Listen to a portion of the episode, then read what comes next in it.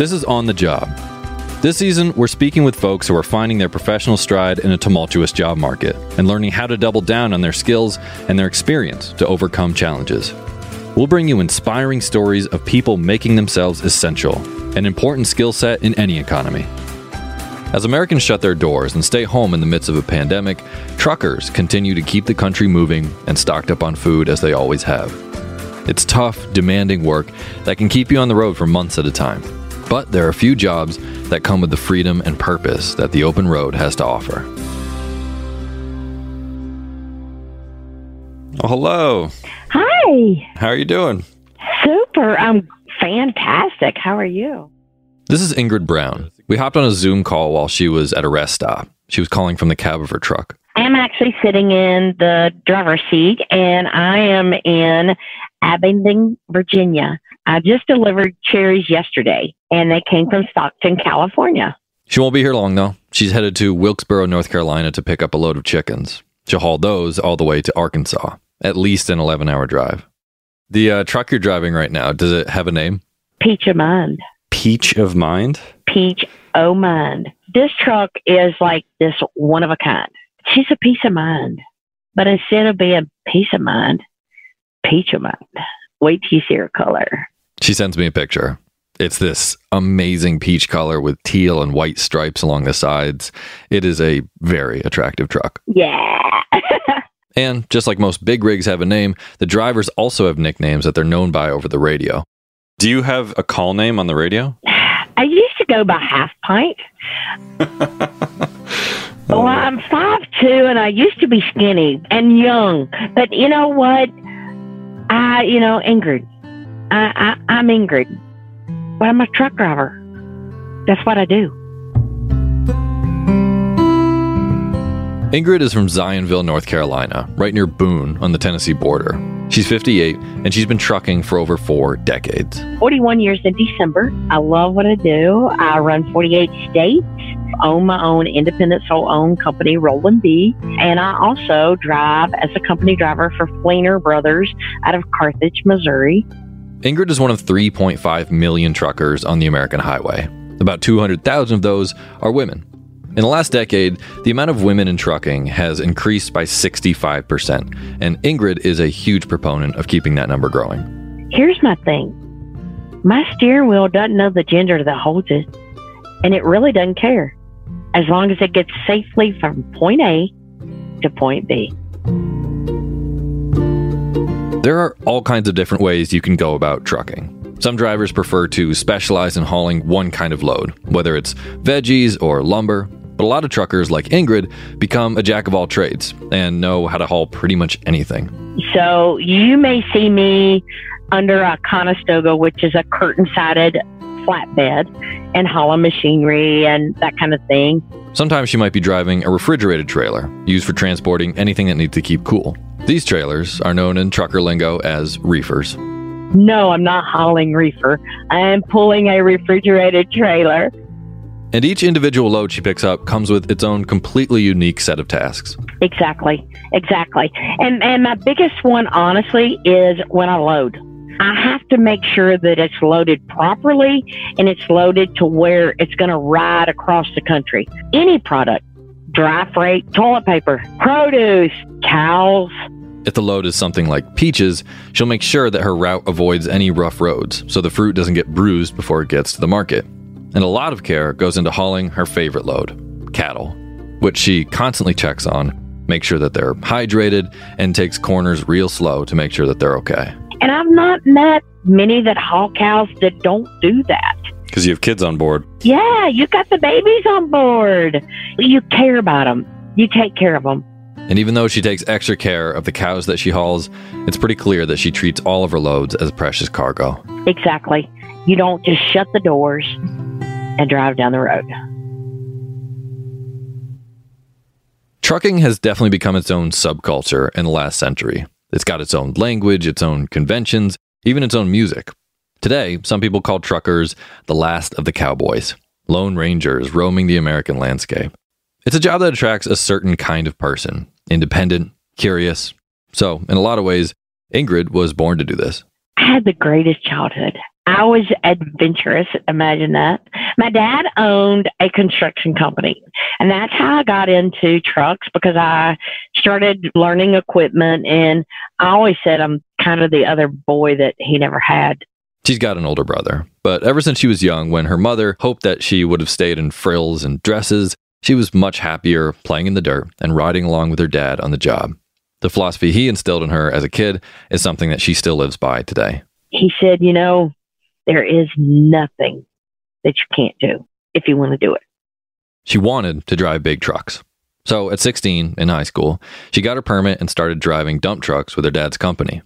At 18, she moved on to bigger rigs and was hauling asphalt. I get out of high school and I'm thinking, oh yeah, I'm 18, I'm going to work, I'm going on the road. He's like, you get an education and then we'll talk. If you want a truck, you go to school.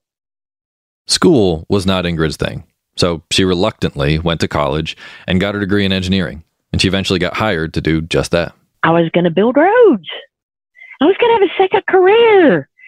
They put me on I-85 in North Carolina, and you know, I'm doing construction engineering, inspection, and bridges, and all this stuff. And I kept watching trucks go up the road and down the road. What were you thinking when you saw those trucks driving by? What am I doing? So, Ingrid went trucking. Her first big haul was from North Carolina all the way to California. That first feeling, it almost is so much adrenaline. I was scared to death. And then you don't want to quit. Her love for dirt as a kid translated directly to trucking. She took lots of jobs where she'd be hauling it all over the place. They call me Mud Puppy. No, give me asphalt. Give me dirt. There's so much can be done with it. And there's things that... bridges and roads. There's a way to get that done and get that to happen. Her love for dirt may seem extreme, but she gets pretty romantic when talking about anything that she's hauling. I do. I have this passion because, you know what? They mean something to me because they mean something to people. This is the greatest thing I've ever dreamed I could ever do. If you don't have dirt, what are you going to build upon? Everything has a purpose. And you get to bring that to people. I try. More on Ingrid's story after the break.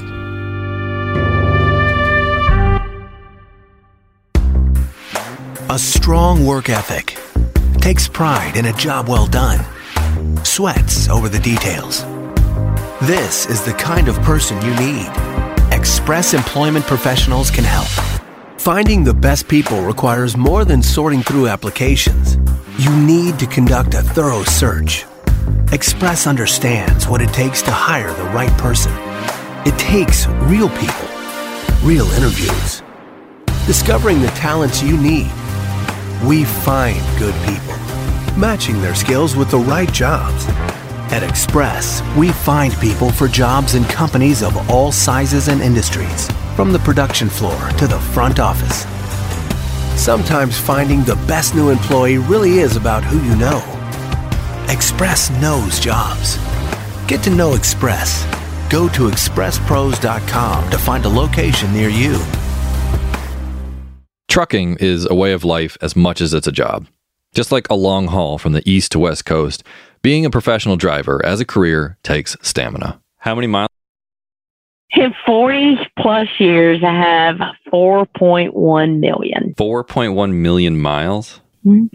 I mean, I have gentlemen and ladies that I've seen up in the sixes. To put that in perspective, Ingrid has driven enough to circle the globe about 164 times.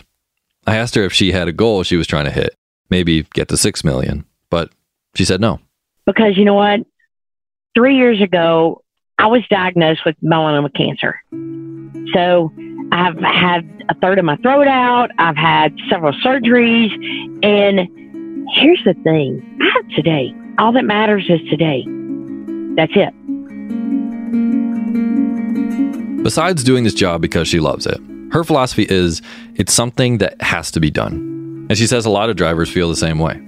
Some do it for the freedom. Some do it because it can be great money. But she says the ones that succeed and enjoy their work are the ones that recognize the importance of their job. People need you. People need us. But we need them as well. I asked how it felt to be an essential worker in a time where the country especially needs her to keep driving, even when she's realistically putting herself at risk by doing it. I would want to do that whether it's a pandemic, whether the country's closed down, because people have to eat every day. That's not going to change. That didn't change before. It hasn't changed afterwards. Talking to Ingrid, you might get kind of jealous. There's a sense of purpose in everything she says about a job she's been doing for 40 years.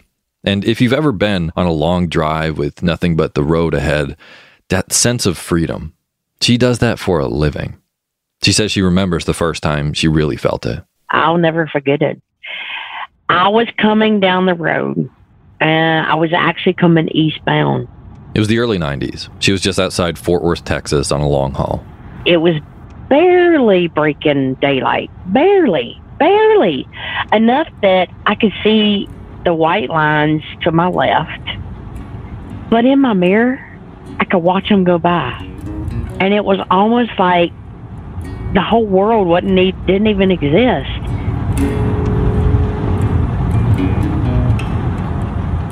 The sun was in front of me, it was coming up, but behind me was just that little bit of haze.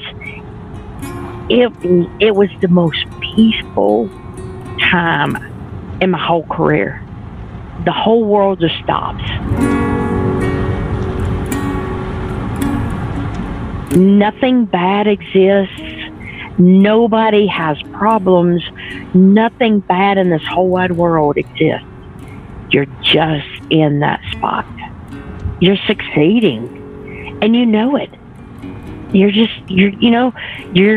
accomplishing.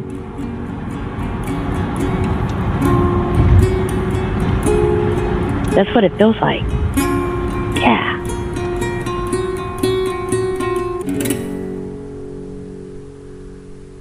In my own experience, I've been chasing this feeling for a while.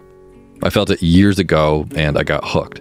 So I've tried to make a career where I can work and constantly be moving, exploring. And for the most part, I got there. Before COVID hit, I was traveling the country for months doing radio work in a new place whenever I wanted to be. It was about as liberated as I'd ever felt. That feeling is the reason a lot of people get into trucking too. You're autonomous, you're free, hand out the window with the open road ahead, a cowboy. It's a romantic way to live, but I've learned that does not come without a price. There's a lot of time where I really, especially if I've been on the road for months, I really crave roots, stability, a home. I guess the grass is always greener kind of thing. Do you feel that? Yeah. Sorry. I mean, this is life. This is life. I haven't seen my grandbabies since before Christmas, and was planning on seeing them at the time that the COVID stuff happened. Sorry. That's okay. They're my world. We FaceTime all the time. It's still not the same.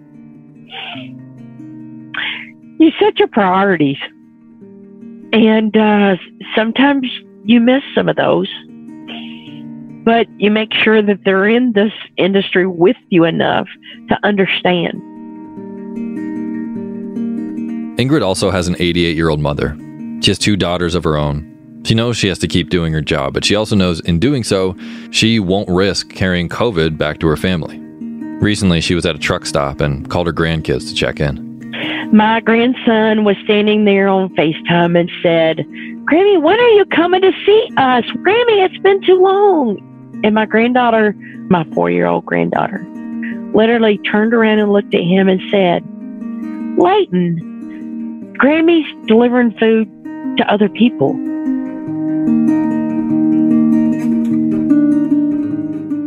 Wow. How did that feel for you to hear? They get it. You know, I missed her birthday. I missed his birthday. And it is what it is for the fact of the situation in the country. But we make the best of it, just like everybody else is doing the same thing. We all want a job that puts food on the table. We want a job that we can be good at. But maybe more than anything, deep down, we want work that makes us happy and gives us purpose. Being the person that does what needs to be done. People will always have to eat. And whether or not it's a time of crisis, if you're the person making that happen, like Ingrid, at the end of the day, you can be sure that you are essential. And when a 4-year-old says, Grammy's taking food to other people, that's pretty strong. That must keep you going. Every day.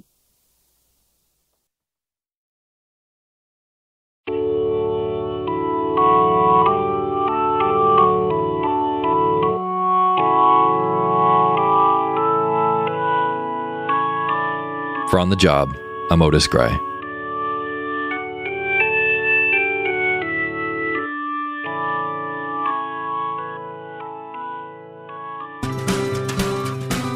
Thanks for listening to On the Job, brought to you by Express Employment Professionals. To see pictures of Ingrid's truck, Peach Your Mind, go to expresspros.com/podcast. This season of On the Job is produced by Audiation and Red Seat Ventures. The episodes were written and produced by me, Otis Gray. Our executive producer is Sandy Smallins. The show is mixed by Matt Noble for Audiation Studios at The Loft in Bronxville, New York. Music by Blue Dot Sessions and Montplaisir. Find us on iHeartRadio and Apple Podcasts. If you liked what you heard, please consider rating or reviewing the show on Apple Podcasts or wherever you listen. We'll see you next time for more inspiring stories about making yourself essential as you discover your life's work.